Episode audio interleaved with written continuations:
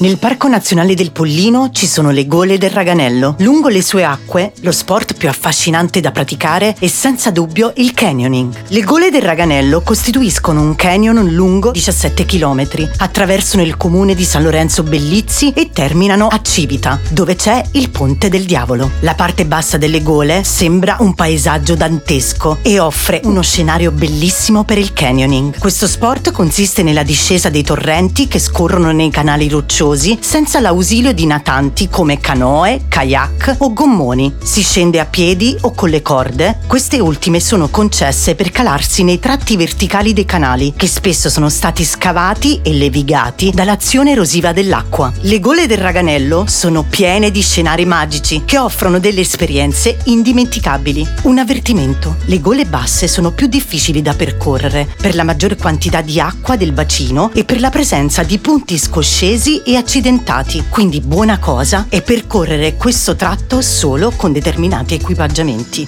Quasi quasi vengo anch'io.